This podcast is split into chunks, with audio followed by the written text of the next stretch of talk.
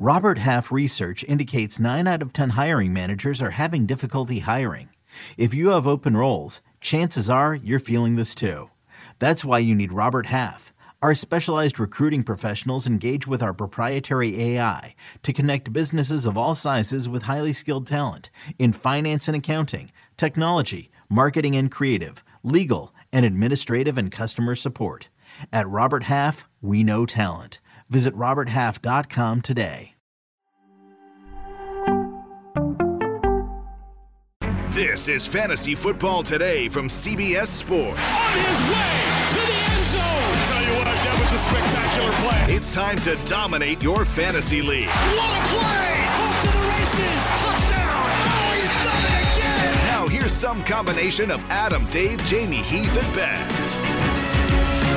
Pre NFL draft mailbag. Got some dynasty questions. So, uh, you want your dynasty answers before the NFL draft? That's fine. We're going to answer them. Fantasyfootball at CBSI.com. See if we get some tweets that are rolling in now as well. I put a tweet out there. We also have the worst Twitter poll of all time to talk about at the top of the show because we have some big news. Antonio Brown re-signed by the Bucs and Teddy Bridgewater traded to the Broncos. I'm Adam Aizer with Heath Cummings and Chris Towers. I feel like we haven't heard from Chris in a while. Hey, Chris.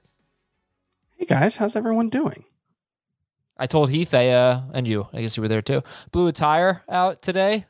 First time I've ever done that. Really sucked. So, I guess I've been better. That's not fun. No, I'm sorry. It's that okay. was today. That was today. That was a few hours ago. Yeah, ruined our day. Wow. I'm really sorry. Adam. That sucks. I take That's all no joy in this whatsoever. It's funny to look at my car. It's just you know like very lopsided. How Um, like were right. We'll you near your house? I was. I was. I, Okay. Thirty seconds. So was able to get home. Maybe shouldn't have, you were going somewhere. We were going, yes, we were venturing out it's, it's for a birthday, and uh, we were going to be kind of out there in public for the first time in, in 15 months, and I blew my tires. So, oh, some other time. All right. Well, anyway, let's get to the fun stuff here. Heath put up a Twitter poll just now. You have a playoff roster in 2021 outside of quarterback. And it just went away. So, uh, what did it say? Who, which one are you taking? Sam Darnold? which which one do you choose? Sam Darnold, Drew Lock, Teddy Bridgewater, or C results? And when you said this was the worst Twitter poll of all time, I hope what you meant to say was this is the worst group of voters in a Twitter poll of all time because for some reason Sam Darnold has received 48.1% of the vote. I don't understand at all. Hey, let me ask you a question.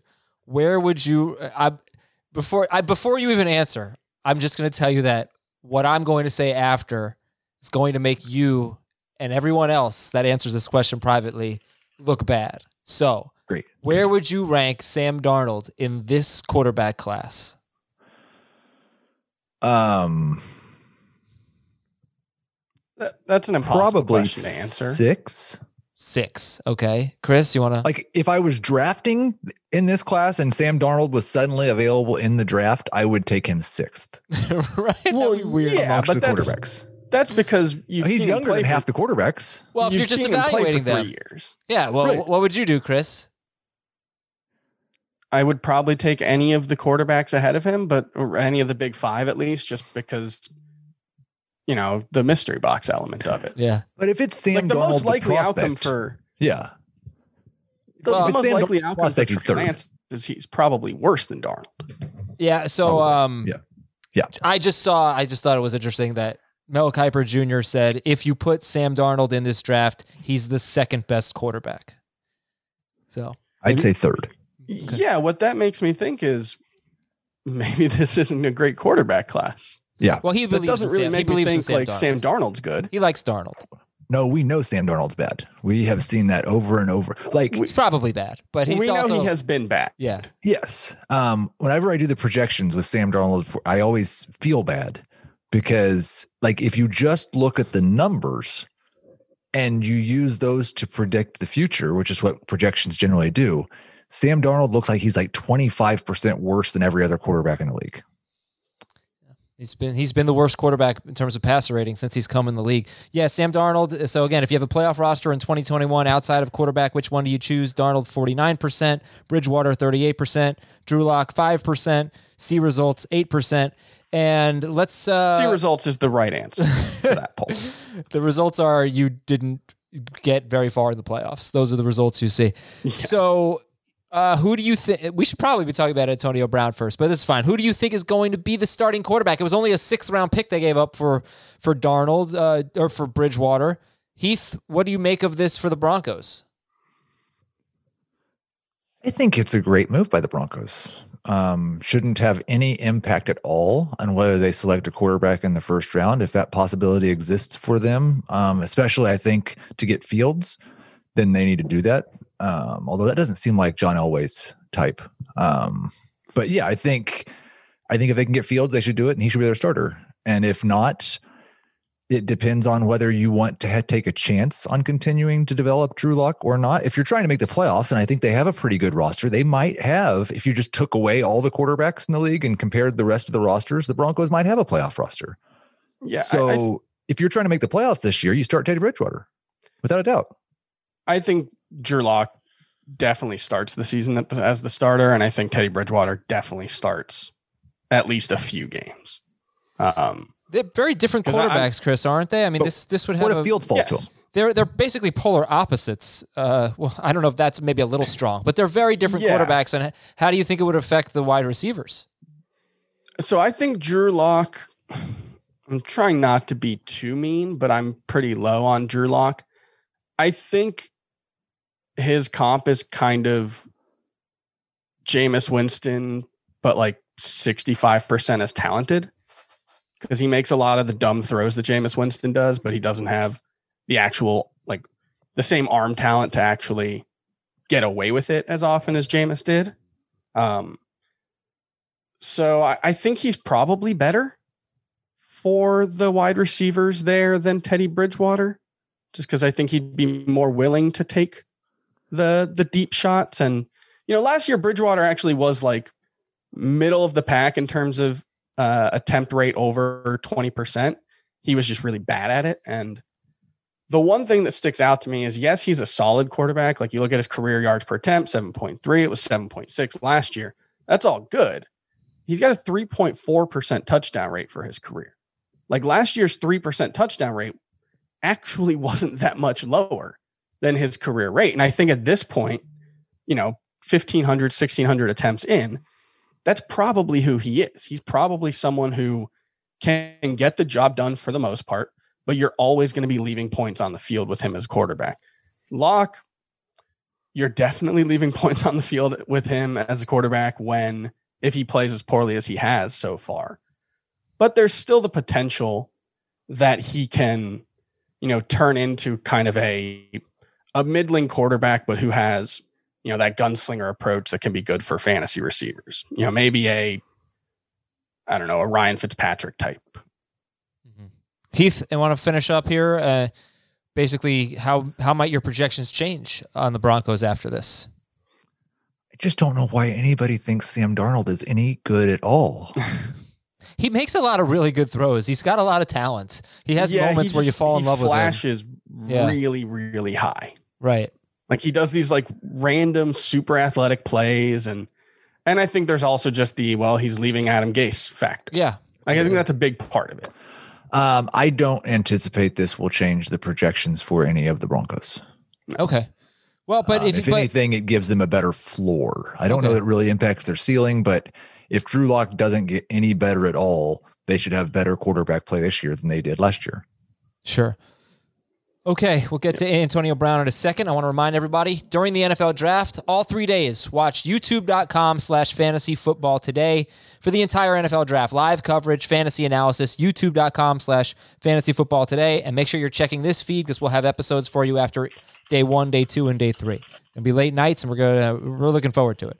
Uh, and join our Facebook group right now. Enter our NFL draft contest. Just tell me what you think the first 10 picks are going to be. The players. You don't have to give me the teams, just the players in order and uh, number them, obviously. If you edit your comment, you will be disqualified. So do not edit your comment, but go to Facebook and just look for Fantasy Football Today, or you can click the link in the episode description. Uh, all right, then let's get to the news and notes. And w- other than the Buccaneers quarter or the sorry Denver quarterback situation, let's go to the Buccaneers. I- I'm annoyed. I'm annoyed at, and from a fantasy standpoint. I found them to be really difficult to predict and project on a week to week basis with Antonio Brown. And now he's back on a one year deal. And if you want the numbers, during the seven game, now Mike Evans got hurt in week 17. And he played like 16% of the snaps. Antonio Brown had a huge game with, and Godwin did too, I believe, with uh, Evans out. So if you look at the seven games in the regular season that they all played together, Mike Evans was by far the best. He was a top seven wide receiver. Chris Godwin was wide receiver 25 in both formats.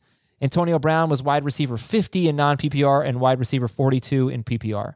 Those were not including week 17, weeks 9 through 16. Uh, seven games that all three wide receivers played and stayed healthy. Uh, but then in the playoffs, Chris Godwin had a lot more targets than Mike Evans. It was just weird. So, uh, Heath, what do you think about this move with Antonio Brown coming back? And what does it mean for Godwin and Evans? I don't like it, and I have not updated my projections yet, um, which is disappointing. I know. Bad job by me. Um, but like, I had kind of just always tried to behave in my mind as if Rob Gronkowski and Antonio Brown and Leonard Fournette were not all going to come back because they all make the situation so much worse and so much more complicated. And with all three of them back, it's just absolutely awful. Like Antonio Brown, technically, led Tampa Bay in targets per game and receptions per game last year. He had more targets per game and receptions per game than Mike Evans and Chris Godwin. Um, Yeah. Oh, oh, but not in the seven games, but it, per just per game, the 16 games that Evans played, the 12 that Godwin played, the eight that Brown played. yeah. Right. Um, and so I'm this is going to make it to where I project Mike Evans and Chris Godwin to both be busts. Looks like For Chris has a swan on his desk. Just almost certainly. And it's probably going to move Tom Brady into my top eight at quarterback. That's interesting. Okay, so Chris Godwin and Evans to be busts. So where do you have Well, them? cer- certainly. If they get drafted, where? Um, I assume Top 15 they where they've been be going. Drafted in the first three rounds. Yeah, they've both been going top 15 at the position. So I will not have either of them in the top four rounds. Yep. Same. I hate this. I hate. I I kind of hate this offense. With the ex- I don't think I'm going to have anybody on this offense except Tom Brady.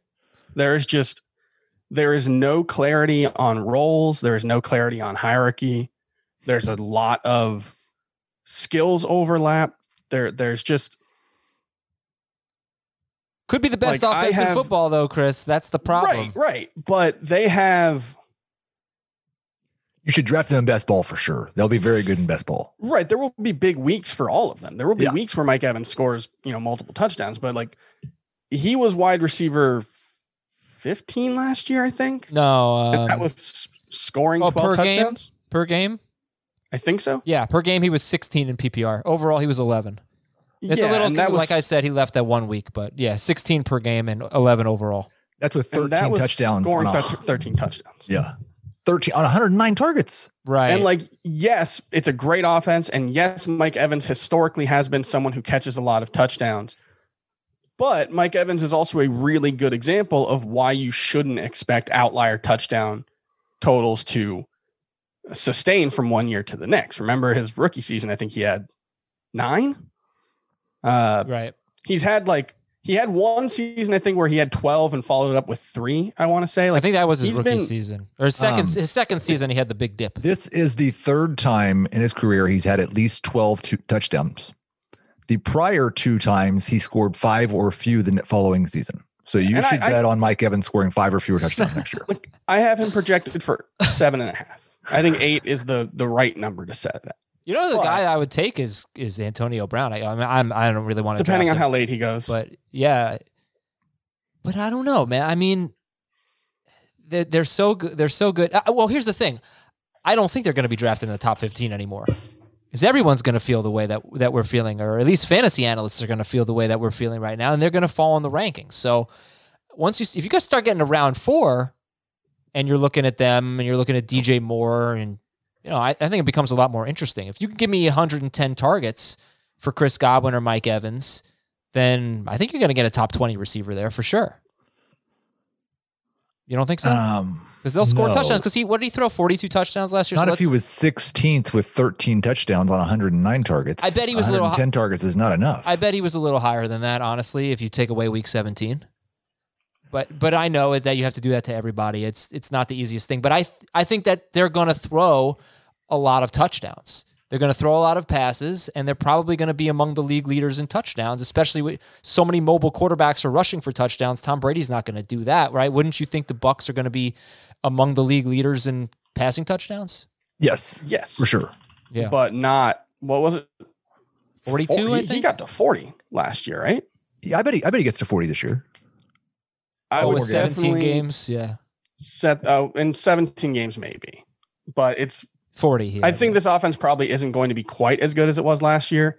Generally speaking, when you're talking about the top offense in football, it's very rare that the top offense in football is the top offense in football two years in a row. Obviously, you know, the Chiefs were number one in 2018. I think they've been fifth and eighth in the last two seasons in points per game. So, like, they'll probably be like the fifth best offense in the NFL next season. There's nothing wrong with that. That's still really, really good. But, But who's throwing more touchdowns? total- Because by the way, they threw 42. He threw Right, right, 40 and it's Blaine not- Gabbert threw two. But it's not just who's throwing more touchdowns than Tom Brady. It's how is he distributing those touchdowns? How many touchdowns will there be? I would think there's going to be, you know, like last year, there were three guys who had seven touchdowns on that team. And that's with Antonio Brown getting four and eight games. I think you're probably going to have four guys get, you know, six plus touchdowns. It's also with And OJ Howard scoring two in like Bernard. five games. Yeah, and he's going to throw to Giovani Bernard near the red zone. Um, you know, like that. This is just it's an incredibly crowded offense, and it's going to be really good. I just, I don't know how anyone's going to stand out enough to justify, um, you know, drafting them as like high end starters for sure. I don't think there's any way. Right, but if you start talking about okay, Kenny Kenny Golladay or Mike Evans, that's easy, right? Evans, or is not easy? Uh, I'll take Golladay. really? Yeah, like I, It's just that Evans has just- been so good his entire career. He's never had less than a thousand yards. You know, it's hard to bet against him. Right, but he got like he needed a big game at the end to get there last year, right? He got 100 and- 1006 last season. Missed the game. And that was with 181 and 110 in his final two in two of his final 3 games. And then in the playoffs he averaged 51. yeah, the per game. playoffs. The playoffs were discouraging. They I had a was really hoping this would happen. what? I just uh, don't think it's I don't know if it's discouraging as much as it's just acknowledging the reality of this offense. There's not mm-hmm. going to be a real number 1 wide receiver It's interesting. What? Go ahead, Heath. I or a number 1 running back. I just uh, updated my projections. They will be updated again, but for now, 110 targets for Mike Evans, Hey, all right. 1,014 receiving yards, so he gets to keep that streak going. Um, I've got him right around wide receiver 30. Oh, 30. All right. So actually, That's I, I have to where he is for me. apologize because I I was doing 110 based on 16 games. So I was I would need more than 110 for for. I have him for 118. yeah, that would sound right. 30. No way I have does Mike Evans. 24. No way does Mike Evans get 118 targets and finish as wide receiver 30. No way. Everybody's getting 120 targets targets, this year. Yeah, like 118 targets. That's uh, that is 33rd in the NFL in in my projections. So I just it's re- like But his yeah, he's gonna quarterback be is really so good, on a per target basis. He's going to have really really big games, but I just don't think he's going to be a reliable week in week out. Uh, he'll be a fringe number two wide receiver who's really disappointing a lot of the times. I think. Also, this, this is a good time since you said that, Adam, and I'm going to say that's a lot this offseason. Um, I said it a lot last offseason. If a player is at wide receiver 30 in the projections and he plays 16 games and hits in his projection, 17. Seven. he will fit or 17 he will finish as a top 24 wide receiver because Yeah. at least six guys ahead of him won't. Sure. Okay. So, Yeah. uh, how about would you rather have Juju Smith Schuster or a Bucs wide receiver? I know Heath is a lot higher on Juju than I am. I have both Evans and Godwin ahead of Juju. I have Juju ahead of all Bucs wide receivers. Ja'Marr Chase goes to the Bengals. Ja'Marr Chase or a Bucs wide receiver? Uh, probably both Godwin and Evans. Definitely Godwin. That would be a pretty crowded uh, receiving corps too. Would you rather have Antonio Brown or a 49ers wide receiver? Oh, two different 49ers receivers. Yeah.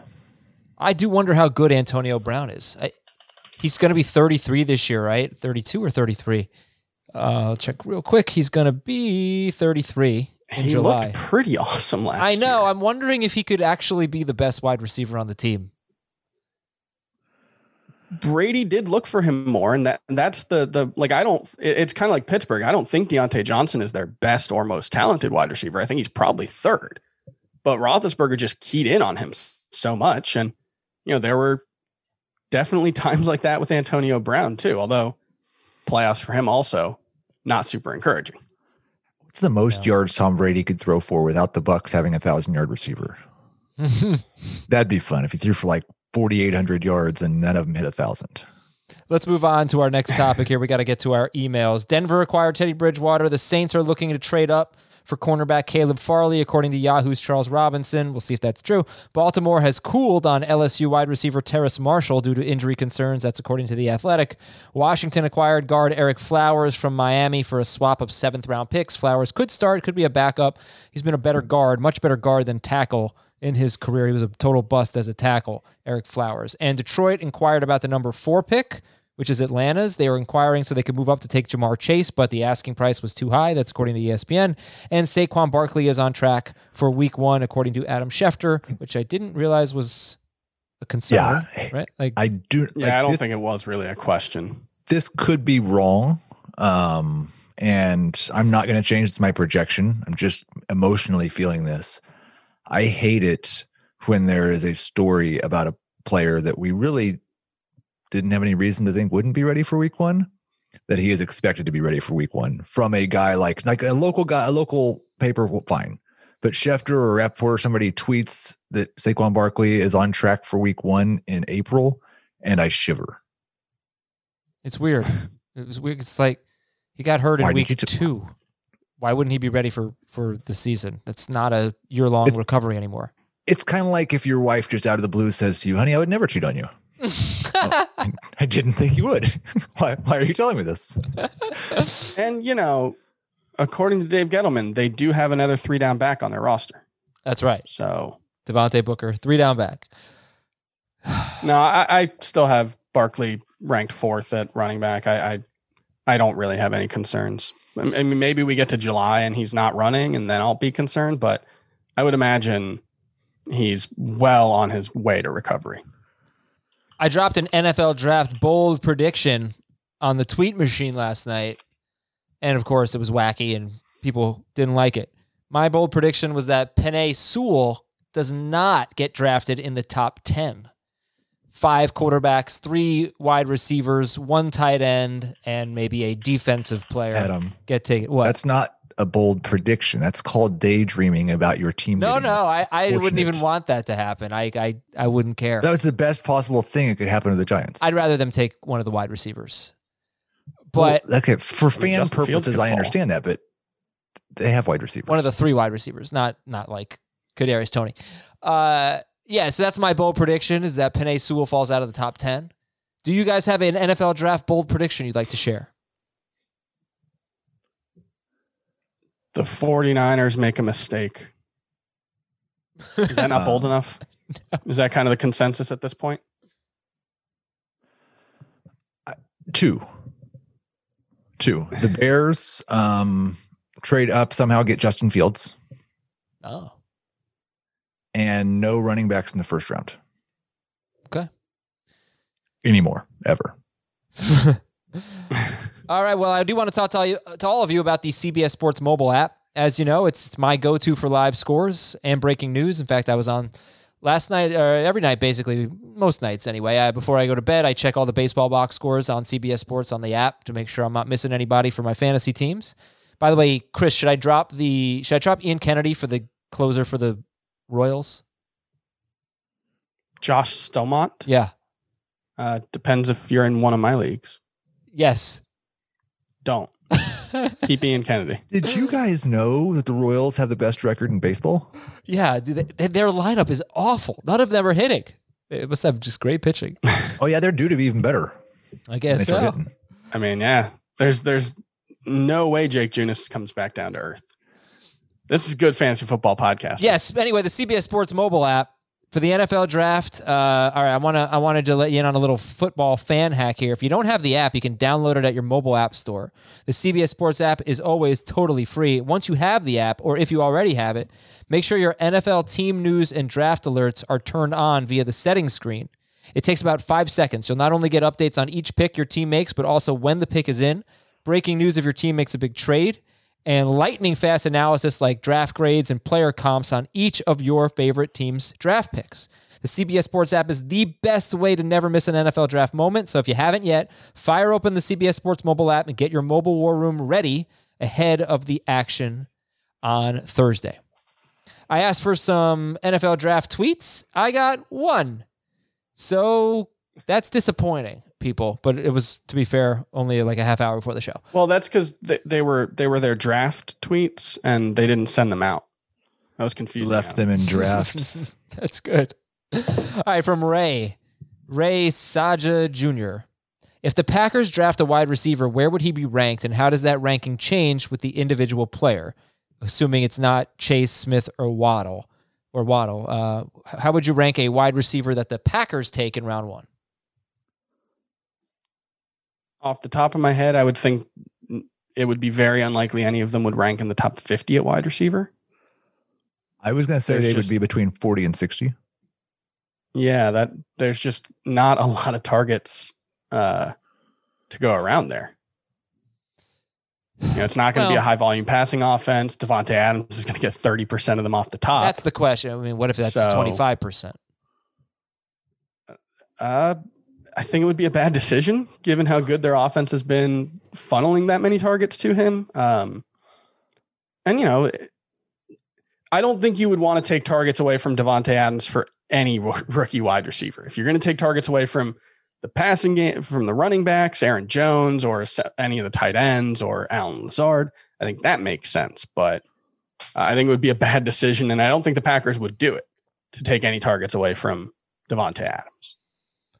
I would be more excited. It's, I'm, so weird because they have a combination of like they're one of the only teams that each of the last three years has been below 300 pass attempts to wide receivers, and also has like the number one wide receiver target per game guy other than Michael Thomas. So there's just not Yeah.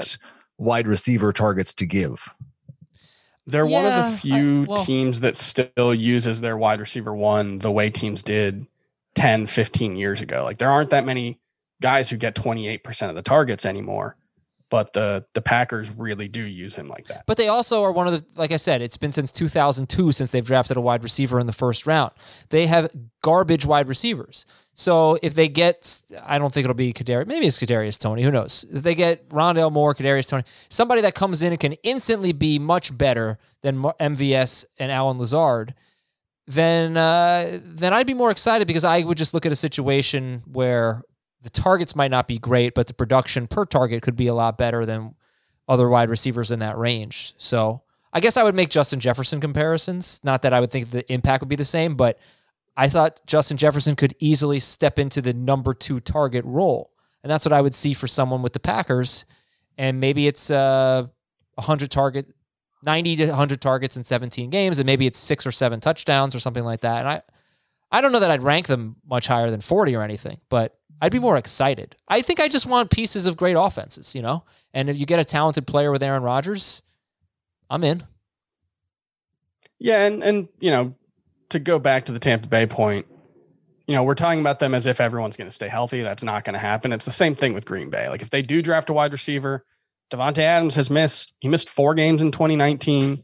Uh, he's missed time over the last couple of seasons. So you know, there's a possibility that that, that there's a, a significant role there. Allen Lazard has obviously struggled to stay healthy. MVS hasn't exactly, uh, you know, made a great case for staying on the field. So there could be an opportunity there for sure. Um, It would just be like I wouldn't count. I wouldn't expect anyone being drafted there to be a starting caliber player. They would have to And- earn that. Sure. Yeah. Of course. And like the Justin Jefferson comparison, I, I want to make sure I um, state how outlandish that is. Like 75% of his volume, which is what you're talking about with 90 to 100 targets, and at best 90% of his efficiency because Justin Jefferson can't even maintain that efficiency. Um, you're talking about a guy that catches 60 passes for 900 yards and five touchdowns. Yeah. Well, I think that's I think that's possible, but that's not a top 40 wide receiver um, in the projections. Now, at the end of the year, if he plays 16 games, he'll finish in the top 40. But 60 905 as a projection is is uh 45 to 50 range. Uh, yeah, right. Like I said, I don't think I would rank. Th- I don't know if this makes a lot of sense to most people, but it makes sense to me. I'm not saying I'd rank the guy higher, but even when you look at rankings, there are certain players that I'm more excited to draft because I feel like there's more upside. I guess. Sure. And that's I would probably yeah, there's a just difference between rankings and projections. yeah, I would just be more excited about the upside of the number two receiver on the Packers then I might be of uh, who's in that range. Who's 45 for you? Um, Antonio Brown, Antonio. see, I would Uh, probably take it. Denzel Antonio Mims, Brown. Yeah, Tyrell oh, right. Williams. Den- Denzel. I would take the number two guy in the Packers way ahead of See? of the number one wide receiver on the Jets or the Lions. He- He'd probably be about as talented as Denzel Mims with less target opportunity. We don't know how talent. Uh, we we know that Denzel Mims was like a combine star, and I'm interested there, but I, I guess I can't. We don't know how talented who- No. this fictional rookie wide receiver is either. Correct. we don't. You're right, but um, like Michael Gallup. It'd be the same range as like a Michael Gallup or uh Laviska Shenault. Like those kind of guys, you, wa- you Jerry might want to draft Jeudy. them. Yeah. well, I happen to like Um, Kadarius Toney a lot. that's where So Allen Lazard if it, is If for it, if it were Kadarius Toney, I would be very excited. Let's put it that way. I think that's fair. Yeah. If that's why I said 40 to 60, and it would depend on how much I liked him before the draft. Um, but that's it's probably better to just say 50 and, and not factor that Cool. in. Fif- 50 it is. Let's take a break here on fantasy football today. When we come back, um, we will read your emails. Fantasyfootball at cbsi.com. By the way, more NFL draft coverage. The Pick Six podcast is where you want to be. We've got the fantasy analysis. They've got everything else. The Pick Six podcast. Check that out. They are all over the NFL draft Eh, beforehand. If you want rankings and mock drafts and all that thing, you're going to hear from Ryan Wilson. You want a gambling spin on it, prop bets, those types of things. The Pick Six podcast is your home for that. We'll be right back on fantasy football today. When you need mealtime inspiration, it's worth shopping Kroger, where you'll find over 30,000 mouthwatering choices that excite your inner foodie. And no matter what tasty choice you make, you'll enjoy our everyday low prices, plus extra ways to save, like digital coupons worth over $600 each week. You can also save up to $1 off per gallon at the pump with fuel points. More savings and more inspiring flavors make shopping Kroger worth it every time. Kroger, fresh for everyone. Fuel restrictions apply. Another day is here, and you're ready for it. What to wear? Check. Breakfast, lunch, and dinner? Check. Planning for what's next and how to save for it? That's where Bank of America can help. For your financial to-dos, Bank of America has experts ready to help get you closer to your goals. Get started at one of our local financial centers or 24-7 in our mobile banking app. Find a location near you at bankofamerica.com slash talk to us. What would you like the power to do? Mobile banking requires downloading the app and is only available for select devices. Message and data rates may apply. Bank of America and a member FDIC. Let's read your emails. Thanks a lot for sending them in. And we've got one from Josh from a town west of Minneapolis. We will say San Francisco. He needs to keep one of these three. He's already keeping McCaffrey and Davante Adams. James Robinson in the third round, Keenan Allen in the sixth round, or David Montgomery in the seventh round. It's probably. I would guess it's Allen. I think I have him ranked higher than Montgomery. Although, do you have to make a decision before the first two days of the draft? Because after the first two days of the draft, it could definitely be James Robinson. Yeah. Yeah. Uh, but for three rounds higher, I, I'm probably between, I'd probably go Allen and PPR and Montgomery and none. But Okay. Uh, this is from Mike D. He is from the apple and hop capital of the Pacific Northwest, which I assume is Seattle because he says, Dear Sean, Gary, Detlef, and Nate. From a series. Thunder. What? Thunder? Oklahoma City Thunder. From a series of trades of current and future rookie draft picks, I now own the first and second overall picks in a 10 team Superflex Dynasty startup draft. From the second round on, I will pick eighth uh, in a snake draft, and I lost my third round pick from one of my trades. Uh, but he does have the first two picks. So should I start QB QB, startup Superflex Dynasty, or elite running back, or what? What do you guys think? What would you do with the first two picks, ten team Superflex Dynasty? I'd probably go Mahomes McCaffrey. Oh, the start. Okay, yeah, startup draft. Yes. Okay, that makes sense. Sorry, I thought he was talking about a rookie draft. Yes, Mahomes and McCaffrey. From Jack, I have the second pick in a 10 team PPR two receiver league uh, with a flex. My first five picks are pretty locked in. This is a very open question here. Round six through 12, who are some players you would target? So that would be picks 51 and on. PPR, what do you think? this was Um, Ah, So I'll just say like some players I'm higher on than the consensus in that. See, there you go. You have to laugh at the guy. Some of my favorite players from that range. laughing at the I guy who higher- chose I'm- this email. I'm probably higher on the consensus than Curtis Samuel. Probably on Corey Davis as well. Um, I'm probably higher on the consensus than the consensus on Mark Andrews. Uh, Yes, Mark Robbie Andrews is a good one. Anderson. You like Uh, Deebo, right? C. Lamb probably doesn't make it to that. Yeah, I, I like Deebo a lot. Uh, I have him as the 49ers number one wide receiver or number one for fantasy and uh, actually a top 20 wide receiver. Um, Ah. so yeah, I like him. Juju if he makes it there. I still think there's room for Marquise Brown to break out. I'm taking uh, Kareem Hunt in that range again. Yeah. Seems okay. Yeah. Once you get to the 80s or so, I like Tyler Boyd. Yep. Yeah. Yeah, I think he's going to be undervalued. E- even if they take a receiver tomorrow. Yeah, I think so. I, I think he'll have his role. I think he'll be. I'm Yeah. just going to keep comparing him to Julian Edelman, kind of a little, you know, 85% of Julian Julian Edelman at his best. Yeah, I think. Mm, I'm sorry. I'm going to say this out loud, and uh, hopefully George is not listening to today's podcast. But uh, I think Tyler Boyd's better than Julian Edelman. Yeah, in fantasy though, I mean Julian Edelman was No, but just like saying Tyler Boyd could be 85 percent of anything Julian Edelman doesn't sound right. I don't know if I agree. I mean Edelman Yeah, is Tyler- borderline Tyler Hall Boyd's- of Famer Tyler here. Boyd's not going to make the Hall of Fame, Heath. Like 100% lock Tyler Boyd. Well, I'm sorry he was born at the wrong place, wrong time, and didn't get to play with Um, Tom Brady. Yeah, the thing with this range that I'm realizing is there are like no running backs that I like in this range. Right. Um, like it's either I'm going to take multiple running backs inside of the top 30, or I'm probably not going to take a running back until late.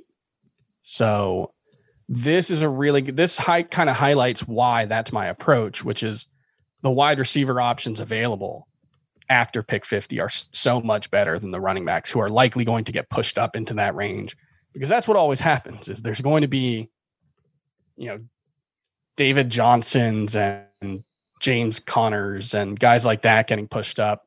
You know, whoever the Steelers starter is, if they don't get a, a good rookie, those guys are going to go in this range because that's what always happens. And you're better off targeting wide receivers in the 50 to 100 range. And that's also where you should probably get your quarterback in a non super flex league. Um, and, you know, maybe your tight end if you don't go with one of the big three. And I got to tell you, I this was the best question we read so far, Heath. It was a Yeah, heck was of a really good. conversation that we had. Yeah, yeah. I got some more projections to updated. You put Tyler Heath, you Boyd in, gotta- the, in the Hall of Fame. lemons out of lemonade, my guy. Come Yeah, on. there you go. Oh boy, do I hate lemonade. Uh, Sean says, "Happy grill season." Yeah, It's all always grill season for Heath. right. always. South Florida. Yeah. I've been offered Allen Robinson, Keenan Allen, and some points in a salary cap league for Tyreek Hill. Half PPR. Would you give up Tyreek Hill to get Allen Robinson, Keenan Allen, and some salary cap points? Ah, man, I think you'd have to.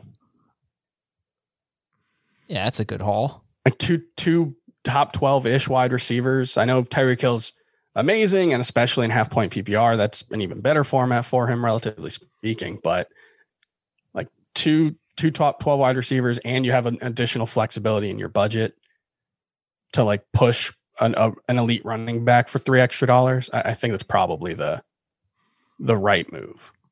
Yeah, I was looking. I, I think even like without the points, the trade chart would say um, Allen and Robinson are are more valuable. So boys got to get a premium when you take multiple players over the best player. And I think this is enough of a premium. Yeah, it's not like you're getting two like mid-range wide receiver twos. These guys are both probably wide receiver ones, uh, or pretty close. Okay.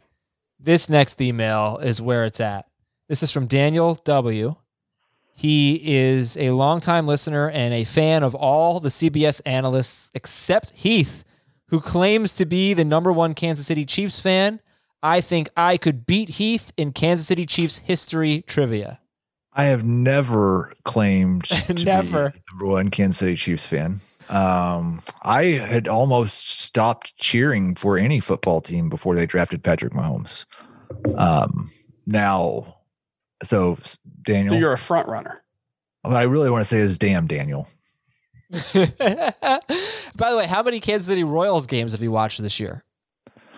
How many Royals games have I watched this year? Yeah. I have watched as many Royals games combined as I have watched other teams' games. Oh, So zero. Yes. I really like baseball. I didn't know how much I'd What like What happened to you, Heath? baseball without You being on went. the You, show. you're but- too big for baseball now. You're too big time. I'm Huh? not at all. It's just they got you on the FFT pod full time now, and you can't. You don't even think about baseball. I don't have an MLB subscription anymore because I don't do anything baseball related, and I they don't show Royals games in South Florida. I'm Dude, I'm turn not on gonna watch the, Network. I'm going to watch the Marlins. Yeah. Yeah, the Marlins team. have an exceptional pitching staff. Heath, you haven't watched Trevor Rogers yet. You don't Maybe know I'll what watch- life is like. Maybe I'll watch their road games, but their their uh, home stadium is too unappealing. You know, that's a really. Uh, so this is a mailbag show. We make our own rules here. The Marlins baseball stadium is so ugly on the inside, so hideous to look at. The walls, the the Uh, turf. It's just. Adam, it's- can I can I tell you something? What? I went to a Yankees game recently. Yeah. Oh you no! know what stadium Yankee Stadium reminded me most of? Oh no! Marlins Park. No, I don't see any Yes. similarities. Oh, no. Yes. No, no, I don't see any similarities. You got nice Kentucky bluegrass in the Bronx. I don't know what you got in. It's just a, it's just a grass. boring, ugly stadium to look at, and it makes for and the lighting. I don't think the lighting is bad. It makes The for. lighting's very Yeah, bad. but enough about Bad but, watch. but enough about Yankee Stadium, Adam. All right, here's the question. Uh, dear Russell, Leaf, Mandarich, and Couch. I mean, come on, you're gonna say it's not boring? At least Yankee Stadium's incredibly boring. when there are are two thousand fans there, maybe because it's no, so cavernous. no, just I'm talking about the architecture. it's it's. I don't love it. It's Like, we can agree It's that a Kauffman corporate- Stadium is more beautiful than both. It's a corporate mausoleum. It's cavernous. Fountains, Yeah. grass. Uh, all right. Um, I'm writing to make an observation that you guys have Clyde Edwards-Helaire ranked too low. The Chiefs recognized um, and learned the, one, of- one of the most difficult ways a team can learn the O line needed to be addressed. They need to protect their $500 million investment, first of all, and need to start making defenses guess what they're going to do more. They haven't added really any running back talent as of yet. The Chiefs made a first round investment in Clyde Edwards-Helaire. They haven't made any- any upgrades to their defense. It seems the Chiefs, with the addition of Long and Thuney and now Orlando Brown, they're protecting Mahomes and taking pressure off of their defense and going to improve their run game. Good point. Uh, also, Adam, watch Pulp Fiction already. Another good point. I'll try to do that. But are you too low? Heath, are you too low? Number one Chiefs fan on Clyde Edwards-Helaire? Where do you have him ranked? I thought that the, the sentence I really liked the most was the Kansas City Chiefs recognize and learn in one of the most difficult ways a team can learn that they shouldn't have drafted a running back in the first round. You're right. That's not what it said. Um, I have Clyde 20th, 21st, Wow. something like that You are too low. at uh, running back. That like I, if they get through the draft, um, the first two days of the draft without selecting a running back, he will move up a little bit. But um, I'm sorry, I've got him 18th in PPR. But I don't know why I would rank him ahead of Chris Carson or James Robinson or Josh Jacobs or David Montgomery. Um, there's there's that many good running backs, and he's kind of right there on the border of the guys that I'm not sure if they're good running backs or not, and I'm not sure if this is a good situation or not. They haven't added talent, but they did bring back the guy who played more snaps than Clyde in the playoffs. Um, he was hurt in the playoffs. Yeah, but he was coming back from that injury. And It was then a in the really- Super Bowl, it, it he looked was the guy. yeah, and it looked like like the fact that he came back at all from that injury was pretty surprising. Yeah, he's Um, tough. What did you did you say he was the guy in the Super Bowl, Adam? At running back. Was he? Well, they ran. I think they ran the ball like four times in the first half, but then I remember he hit his over prop almost immediately. He had a big run at the beginning of the second half. Uh, it looked I pretty thought good. Williams played more snaps in the Super Bowl as well. I, I mean, maybe because they were trailing by so much, but at halftime they went right back to Clyde Edwards-Helaire, and he actually did some good things. I could be wrong. Yeah, I, I I have him as a, the number eleven running back, but Ooh. there is like a a real glut between eleven and I don't know. There's twenty points separating eleven and twenty in the rankings for me. So or in the projections for me. So you know, a touchdown here, a touchdown there could move one guy up or down, but I kind of think he's going to have a pretty healthy role in the passing game. You know, I have him for 53 catches. And I would guess that's there's a gap there between you and me. Oh, for sure. Um, and I ahead, wrap think it like up. that's an what's that? You got to wrap it up. We'll, we'll move on after this. Good. Yeah, I've got him at 44 catches. Um, but I that probably explains like if I had him at 44, he probably drops down like 15 points and is RB 18. yeah, um, no, I've got him 24 points behind number 16, Nick Chubb. So that wouldn't get me there, but yeah, it might it might be close. Look at this guy, man. He averaged he averaged seven point one yards per carry against the Bucs. He had four carries in the first half and, five in the second half. Nine carries for sixty four yards. Darrel Williams had two carries. Uh, Edwards-Helaire had three targets. Darrel Williams had seven targets in the game. All right, we got a few more questions to read here. This is from Steve, dear Don, Ted, Brian, and John. Hmm. Man, that feels so easy. Grade this dynasty best ball trade. Give up 20 uh 2021 picks 1.2 and 2.2. Oh, this trade actually changed. Damn it. He sent a follow-up email. Don, Ted, Brian, and John. Like, there's not a lot of Teds. Let me come back to this one here. I'll come back to this one. I'll get the updated email. Sorry. Uh oh, it's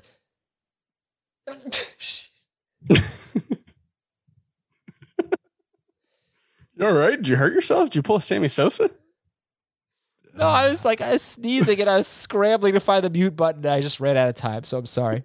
It's uh, Don Shula, Ted Marchibroda, Brian Billick, and John Harbaugh. Okay, I'll come back to that one. Sorry What do about they have in common? Ravens, uh, or Baltimore rather. Matt Wildstein Oh, okay. Baltimore Colts. from yeah. Northridge, Shula. California. Here's his team. Would you take Trevor Lawrence? I guess he has the first pick.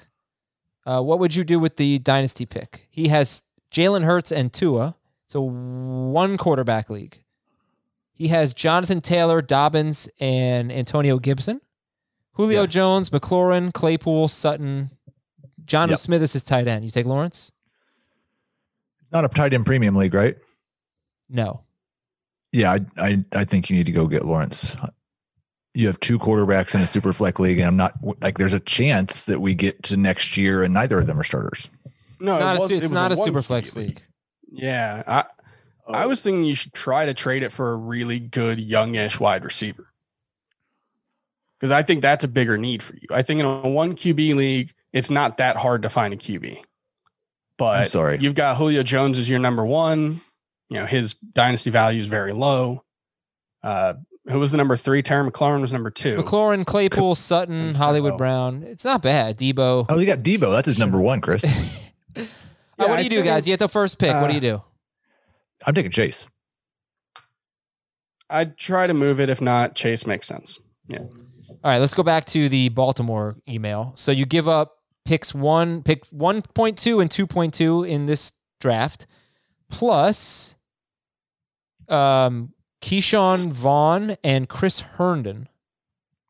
And you get back 1.9, 2.9, James Robinson and Marquise Brown. I'll So- have a better answer for you after day two of the draft. But if the Jaguars don't add significant talent at running back, I think I'd probably do that. And this is super flex. And he only has one quarterback. Um I'm probably I mean he has Daniel Jones and Jameis Winston too, but um I'm probably not doing this deal. Okay. Yeah, because you want to take, well, you're not going to get Trevor Lawrence in all likelihood. Yeah, you take Fields or or Wilson. Oh, his best running backs are are Chase Edmonds and Gus Edwards. So, well, would you Um, rather have 1.2 or James Robinson? It's kind of what it. I'd rather have Robinson. I th- well, hmm. Depends on what the Jaguars do in the draft. If you don't have to make a call until Saturday, like if you can accept on Saturday, uh, then that will change my opinion. But if the Jaguars don't make a significant addition, I'd rather have Robinson than than 102. I think I'll probably have Chase ranked higher than Robinson. Um, so I think I'd rather have 102. But man, you've got all those. All right, let's go. Next email is from uh, from a man named Max in Manchester, UK. I just drafted Daniel Jones in a Superflex league, so I'm an Do honorary. you just search Daniel Jones when you pick the emails? like every you put Daniel Jones in the email, and it will get read on this show. Subject line: Daniel Jones. I'm an honorary Giants fan this year. All right, Max. Superflex league. What are your thoughts on handcuffing your quarterback? What do you think? Depending on how big the rosters are. Yeah, like it's you'll have some draft some backup quarterbacks get drafted in super flex leagues, but I'm I'm blanking on the the Giants backup. I know they signed somebody. Uh, it's not Colt McCoy anymore. Who's their back? I don't know. I don't remember. I should know that. I thought they signed somebody. Yeah, I think you're Either right. way, it's unlikely to be a good enough. It's Mike Glennon. Sorry, so Okay. it's unlikely to be a good enough player that you're uh, drafting a backup for the Giants. That's not No, I- to be a I- good he was offense talking where the backup general. will be great. Yeah.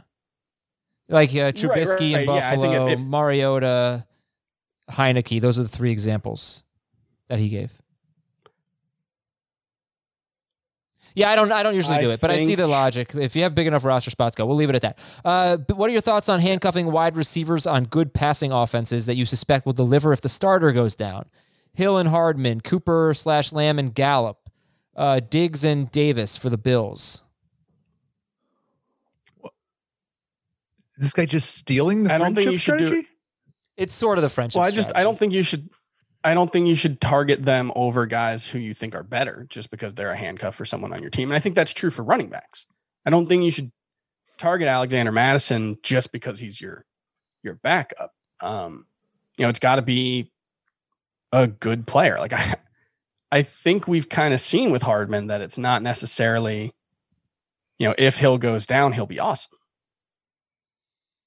You know, Yeah, it's not a one one one to one fit. Hardman's fast, but he's not Tyreek Hill. They're different players.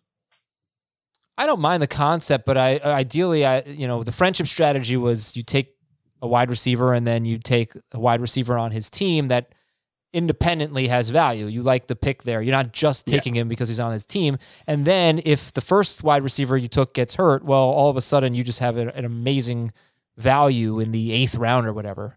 I'm not It's like sure. it's like the Kareem Hunt of wide receivers. exactly. There's there's almost none of them at running back, but there's more of them at, at wide receiver.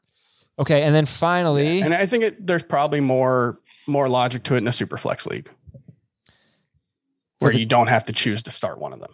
Okay, from Colin, I run a 10 team, five keeper league, PPR. During the offseason, I allowed trades, including draft picks and players. If a team wants to trade a pick for a player, at the time of the trade, the pick must have an equal value of 30 picks within that player's value, according to Fantasy Pros PPR rankings. So, for example, our first overall pick is technically 51st overall after factoring the keepers. So the best that can be traded for is the 21st overall pick. But we have a guy with Barkley, Adams, Kelce, Taylor, Metcalf, Josh Allen, a lot of guys ranked highly. He says he's willing to trade anyone, but he's hampered by our rule. What do you think would be a fair addition to the rule to allow the ability to trade for a Taylor who's a first round value? But obviously, you know, I think you guys get the point. I- it's a good question. No, I think I speak for both Heath and I when I say get rid of the rule, sure. right? Heath? That sounds great. okay. All right, I'm sorry. I don't I don't speak for Heath any longer. No, no, I, I, I'm 100 percent one. I, I'm sorry I didn't express my uh, myself clearly. I'm, I am 100 percent behind that ruling. There should be no there shouldn't be like arbitrary limitations on what you can trade a player for. Let people Okay. make trades that they want to make. All right. America. Okay, thank you. Thanks, everyone. It's going to be a late week, uh, a lot of late nights, but it's going to be a lot of fun. We will talk to you after round one on Thursday night slash Friday morning. Thanks to Chris and Heath and all of you. We will uh, we'll see you then. Bye.